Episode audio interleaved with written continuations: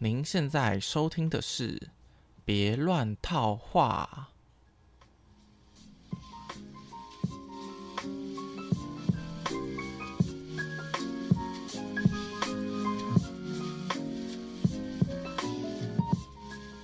Hello，大家好。上礼拜有说那个，应该是上上集的节目有说我要去一个职业分享的活动嘛。那上礼拜的时候就去参加了。然后它是一个比较自由的会场，反正就是我们在一个草皮上面，然后每个人就拿着自己职业的名牌，然后你还有你的名字，然后这些成员呢，这些这些大学生。他们就各自走到你前面，然后可能跟你聊天，问一下，呃，想问你的问题啊，然后请你介绍一下你的职业这样子。那呃，那个活动的讲者其实蛮有大概二十多到三十多个人，但是蛮多都是跟教育有关的。原因是因为我们都是这是一个童军活动，然后所以童军的人就找了童军的伙伴来嘛。然后童军比较多时候是服务性质，我们在做的事情，就是我们的有个名言，就是人生以服务为目的。我想或许是因为这样子，所以大部分的工作都是跟教育有相关的，应该快一半吧。对，只是刚好也没有一个人是辅导呃补习班老师啊，就蛮多是学校的辅导老师啊，或是学校教师啊，或是在做教育培训的这种讲师等等的。好，所以总之。呃，只有两三个人来跟我聊天，不过至少我也是，我觉得对这些人应该是蛮有帮助的，因为有一个人是他想要去当家教，然后就跟他分享一下我之前当家教的时候的经验啊等等。虽然他想要教的是历史科啦，然后我对历史 跟我好像也差太远了，对，不过就分享一下说，嗯，怎么跟小孩沟通啊，或怎么跟家长沟通等等的。然后另外一个人呢，就是就稍微也是跟他分享一下当老师在干嘛嘛。然后他不过他就是跟我稍微讲了一些他刚上大学，因为他是一个就是就是准大一新生嘛，然后考上刚考上大学，觉得对未来有点迷茫啊，然后不知道大学的环境会是怎么样啊，所以说像像是一个就是一个学长的角度去跟他聊天，跟他讲说大学的生活会是怎么样子。那，就是我个人是不会，就是说去跟一个素昧谋面、素未谋面的人，就讲这么多那个自己的烦恼或者是心事什么的。就是那个、那个、那个同学、那个伙伴，就跟我讲一些他的烦恼嘛。虽然倒也不是说多深入内心的啦，只是说我自己是不会。跟这种没有没有见过面的人，然后讲一些我的烦恼这么这么的事情，对，所以我不太能够理解说这些人的想法是怎么样。可能就是我个性不是这样，所以没办法体会。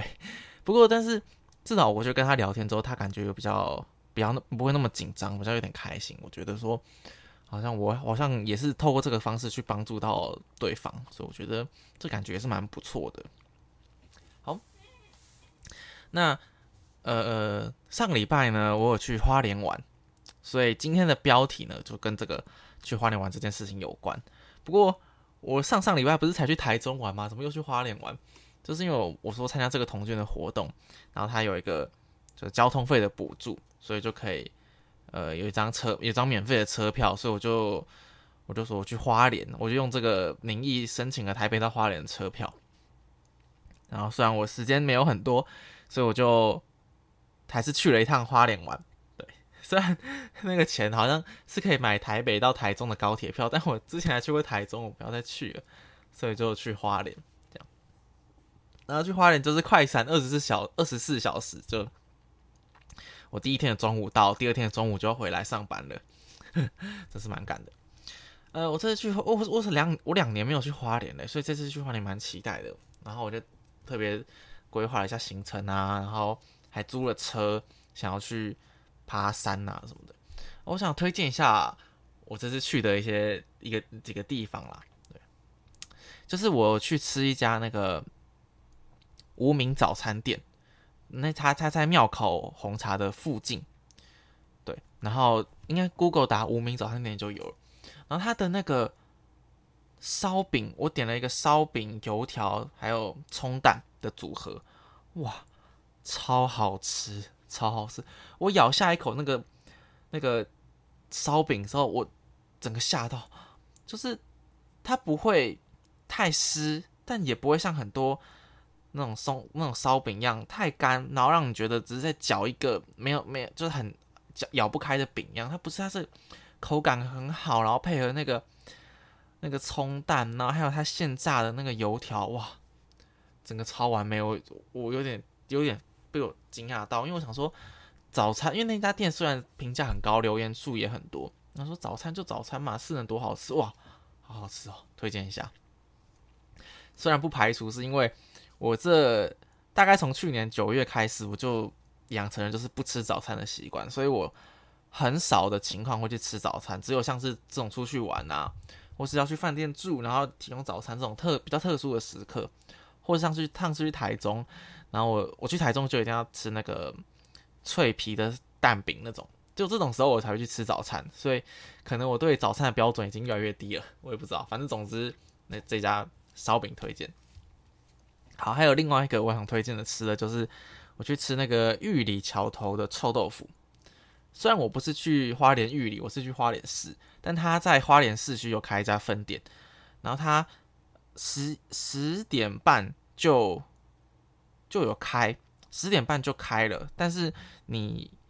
要先去拿号码牌，然后他等到十一点的时候他会叫号码牌叫你，然后去点餐，所以我我很早就去拿，我拿了大概十几号，然后等真的要点餐的时候，已经已经排到了四十几号了，所以好险我提早先去排队。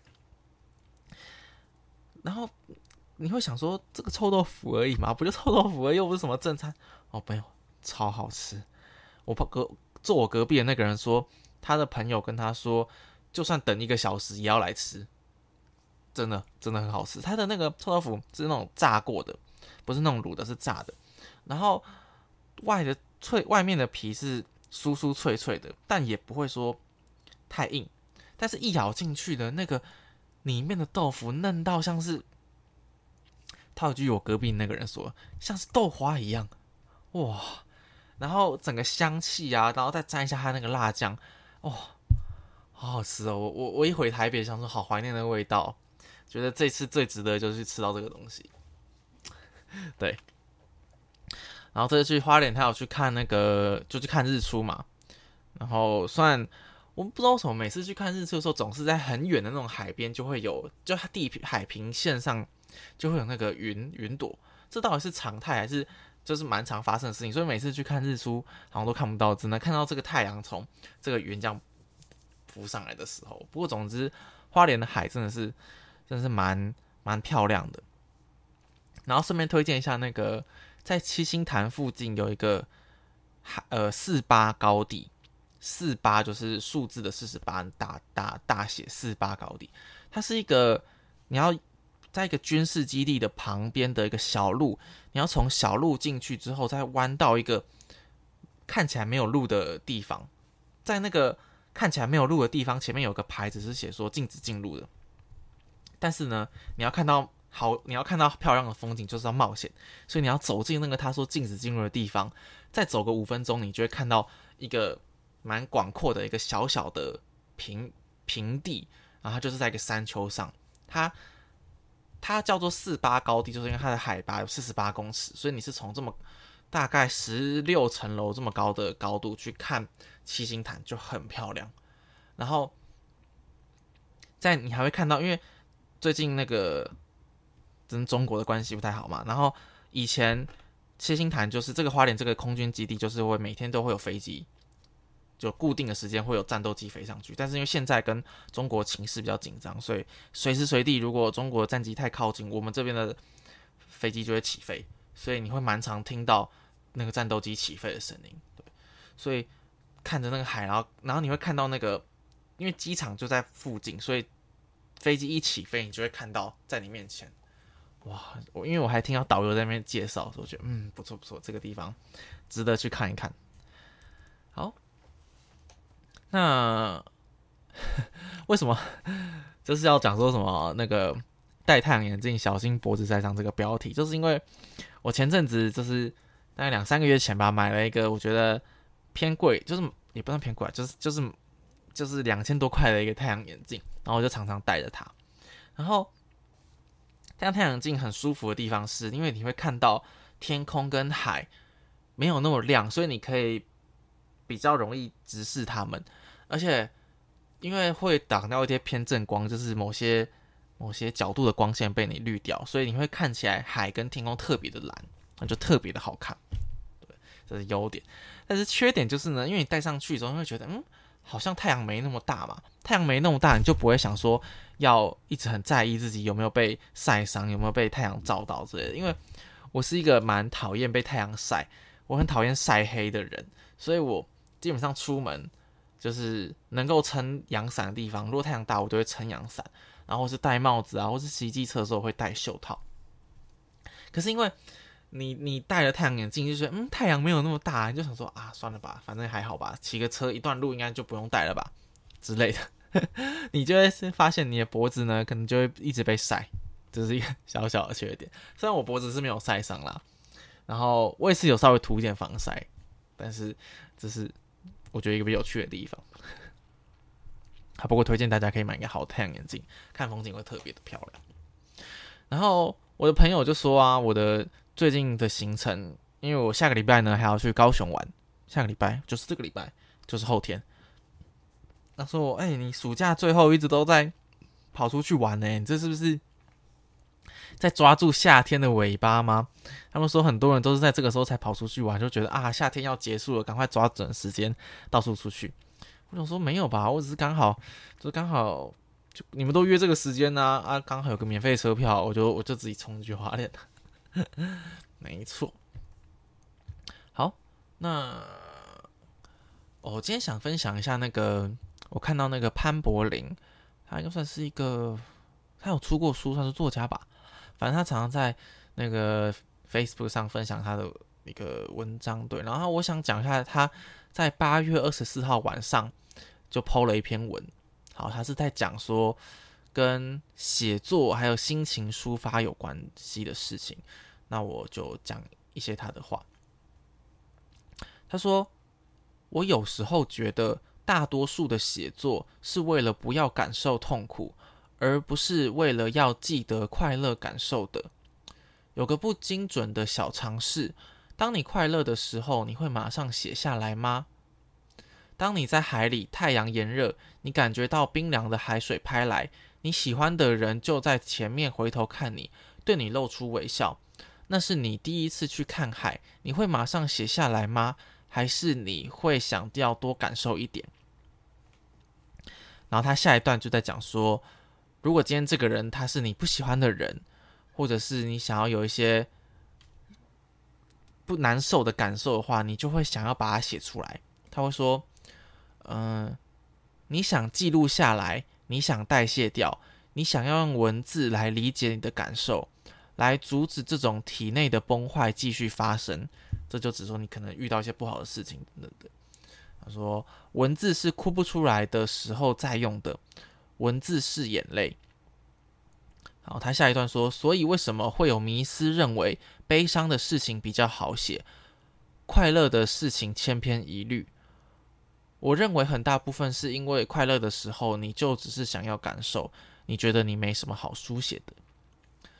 那我自己看这篇文章，我其实蛮有共鸣的，就是因为我大概也是这一两年之的时间，我就开始养成了。”一直督促自己常常写日记的习惯。那有的时候，如果没有发生特别让我生气或者不爽的事情，只有开心的事情的时候，你很难就是很精准的描写出你有到底有多开心，因为感觉开心的事情就是那个样子嘛。然后，可是如果有些难过或生气的事情时候，你就会很想要把你的情绪，就是一个一个都描写出来，说我这个人到底怎样怎样啊，然后我这个老板到底怎样怎样啊之类的。不是有那个，就是托尔斯泰不是书里面就有讲一句话说，就是幸福的家庭都是相似的，不幸的家庭各有各的不幸，跟这个好像也蛮像吧。快乐的事情都差不多啊，不高兴的事情有很多可以写。然后另外一个经验是，我之前在 IG 上偶尔会发，不是偶尔，蛮常会发一些呃不明所以的文章。那其实那都很多时候是我心情很差的时候，遇到一些负面的事情的时候，想要抒发的时候才会去写的。那有后来我心情比较好转之后呢，我反而觉得自己没有什么特别想写的事情啊，没有觉得特别要跟分享这些东西。对，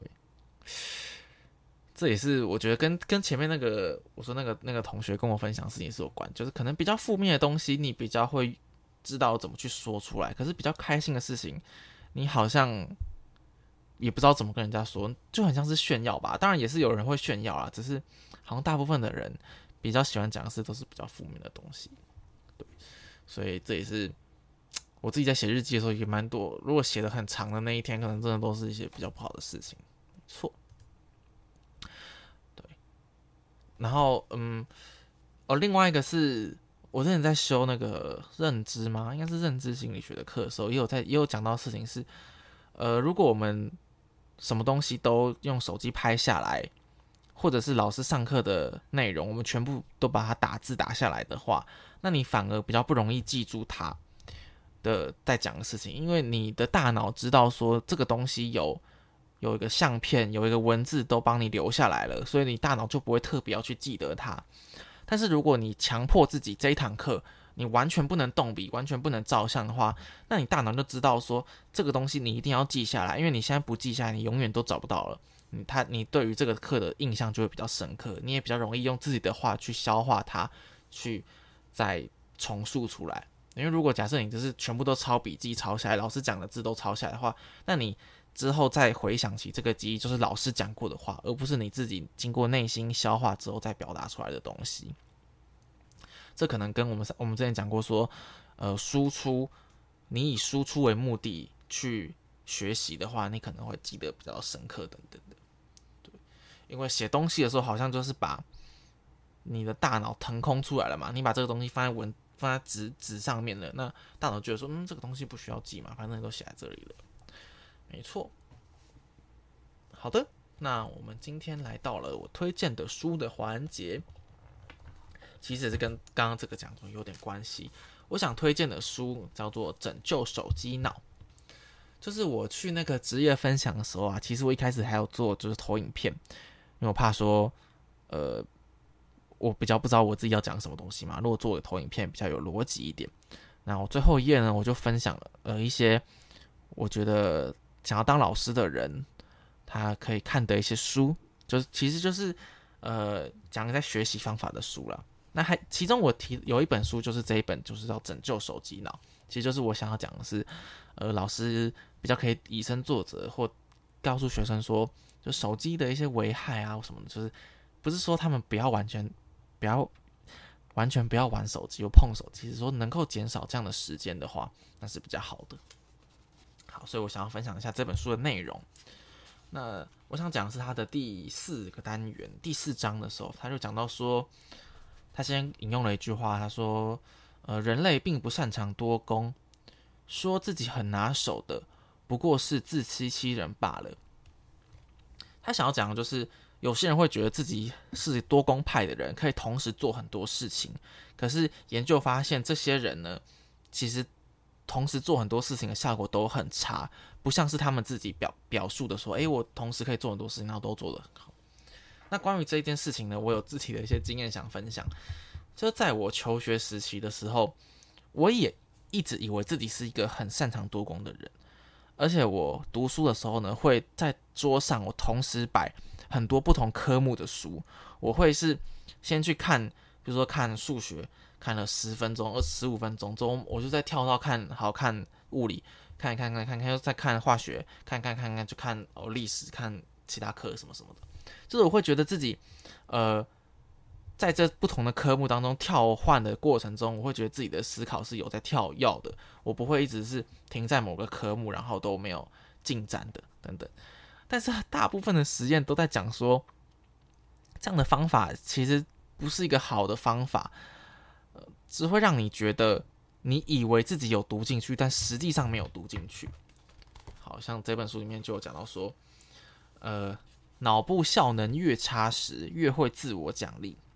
好，他说原本打算同时进行多项工作，但实际上专注力如果只是从这项跳到那项去的话，脑部的效能、脑部的运作效能的确不会很好，简直像个把球全部掉落在地上的三流杂耍艺人。如果这个时候脑袋会劝告我们停止多功的话，倒也还好，却又不是如此。它反而提供多巴胺，以作为进行多功的奖赏，让人心情愉悦。所以我以前觉得说，哦，我自己这样做，一直看很多科目很厉害，很厉害，但其实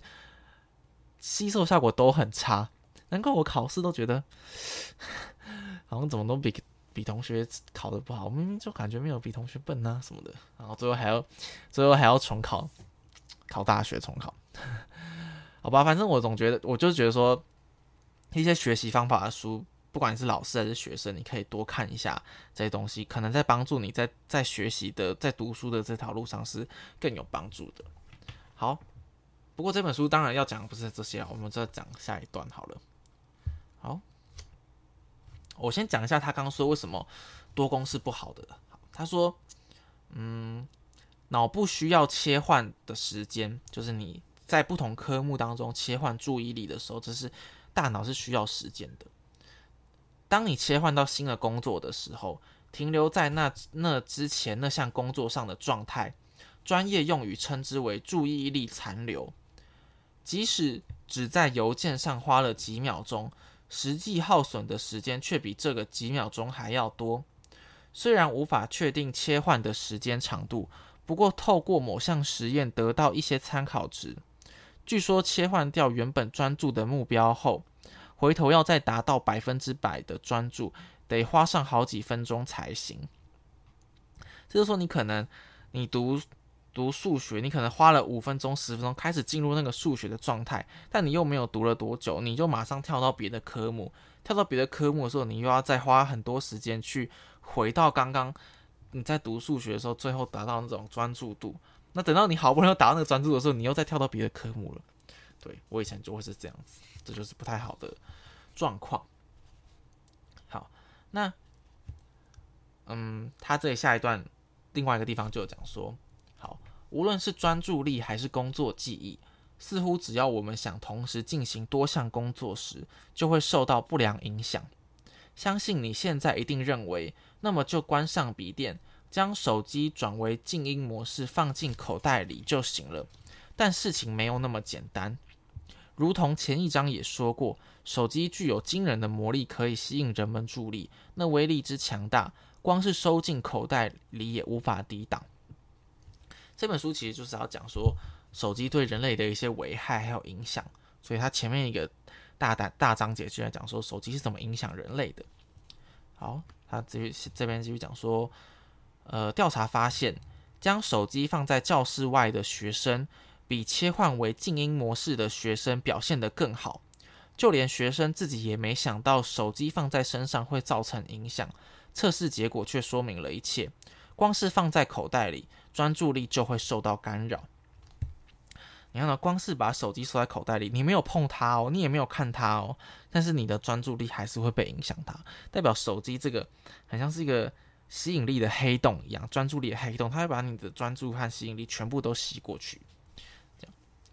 啊，他的实验的结论讲说，脑部是脆弱的，哪怕是智慧手机的存在只有那么一点点，认知能力的容量都会缩减。那，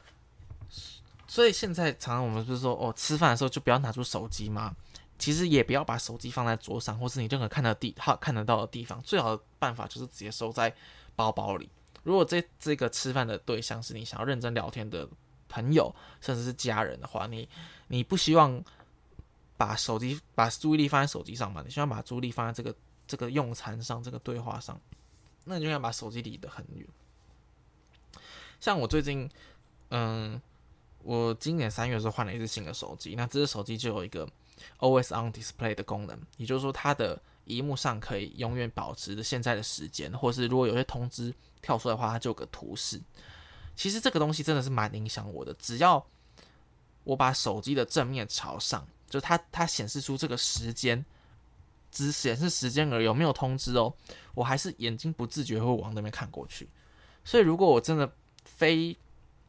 要把手机放在桌上或是干嘛的时候，要么都是把它盖起来，或是我就是不要让它出现在桌子上，不然它真的会影响我的专注力，我自己会感觉到很明显的，就是我眼睛或是不小心会看到那里。对，所以像我去图书馆的时候，我就会把书放，麻烦把手机放在包包里，或是用很多东西把它盖住。我只要完全不要去注意到我的视野范围里面有手机的话。其实我会觉得我自己专注力会很就好一点，不会想要一直去拿。可是对于学生来讲，对于年纪比较小的的小孩子来讲，他们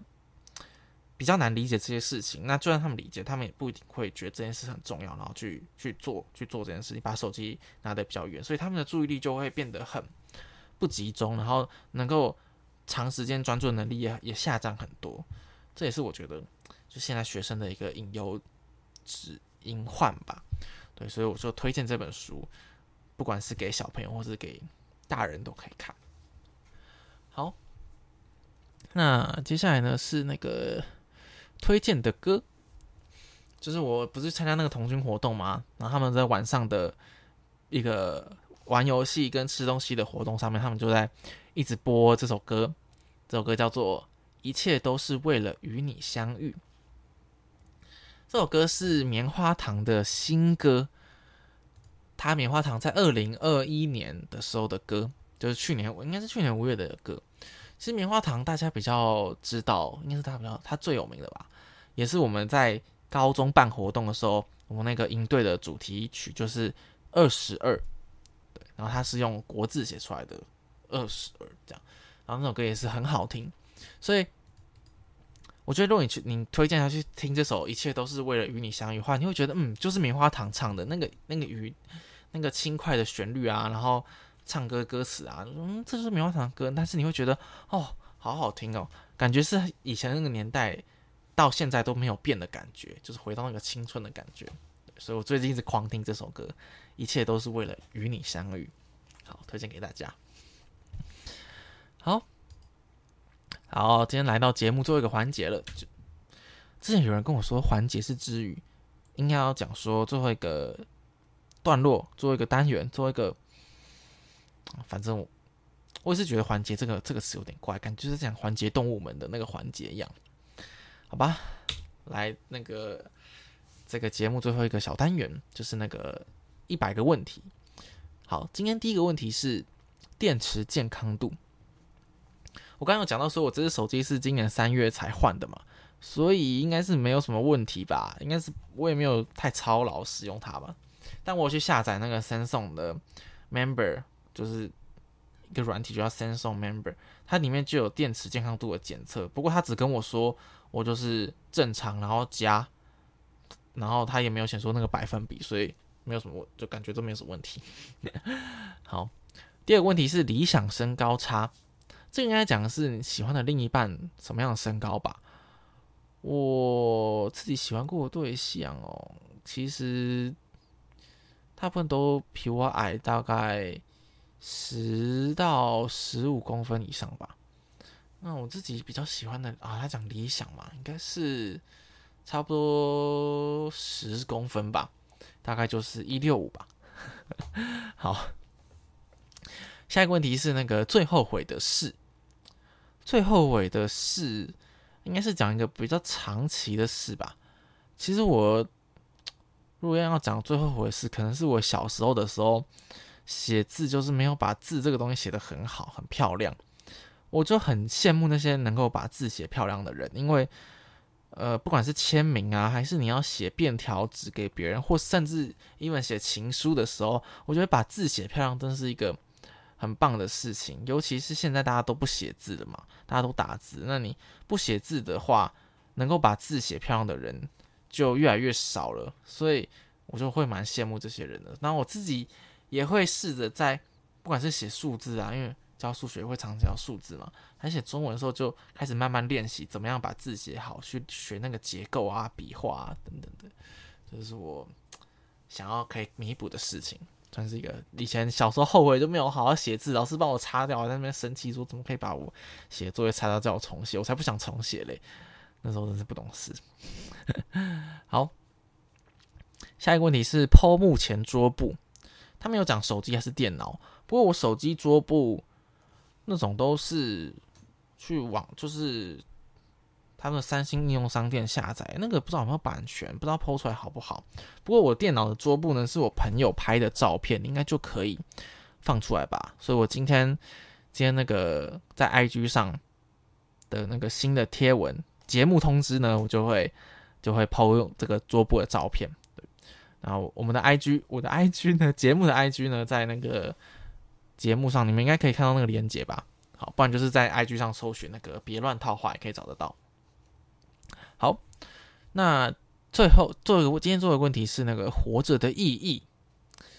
这个问题也太大了吧？总之，我觉得这个一百个问题。这个这个好像没什么个脉络，就是有些问题很小，有些问题很大。活着的意义哦，活着的意义，这个问题讲得起来真的是，就是我们活在这个世界上，当然不是说我们自己去选择说我们想要活在这个地方嘛，我们活想要活在什么样的世界里面，我们是有点被迫选择的嘛。而且你又不能把握说你能够又活多少时间，或是。或是怎样的环境等等，总之，我会觉得活着的意义，就是在探索这个生命很多大家都不知道的问题，就是为什么人类会存在，为什么这个世界这么精妙到奇妙，然后为什么这么多人有这么多奇怪的想法，这种这种找寻问题的答案，或者是体验生活，觉得算是活着的意义之一吧，就是体验。他如果硬要讲话，应该是体验吧。哦，不过刚刚那本书就是里面有讲到关于体验的东西，我们来讲一下了。他是在讲，就是脸书上面，我们常常会一直滑，就是滑动态，然后去看别人的分享嘛，看别人分享他们的生活。这样，好，这本书里面就有在讲说，访问大家关于使用脸书时的心情。大多数的回答是正向的，但是有三分之一的人曾经表示出现负面情绪。最主要的还是因为感到嫉妒。我们究竟在嫉妒什么？是新车还是新装潢的公寓？两者都不是。令人感到嫉妒的是他人的体验，在稀奇罕见的地方度假的相片，比起昂贵的沙发或高级跑车，更容易引起他人嫉妒。而个人的体验正是我们一般最常分享的东西。我们最常分享的东西，那是我们的体验的话，那不就代表说我们最喜欢、最在乎的事情就是这种体验吧？不管是跟朋友相处，然后跟家人吃饭，还是去一个新奇的冒险活动等等，那种都是一个体验。对，所以我觉得活着的意义应该就是体验各种各样不同的人生吧。所以看书也是很好体验，因为。你很多地方你不可能亲自去过、亲自体验嘛？就像你是一个男生，你就不可能当女生嘛？就是就是简单来讲这样。所以你去看了有些书之后，看了别人怎么描述那个体验的话，你或许也可以比较多感同身受的经历，感觉经历过不一样的人生。这样，这也是我觉得阅读是我蛮喜欢做的一件事情之一的原因。好，这篇之后，呃，反正我们之后会常常讲到这个方面的主题。其实这个节目也是蛮常在分享我的经历，不就是我的体验吗？好了，就这样。好，那今天的节目呢，就到这里，跟大家要说再见喽，拜拜。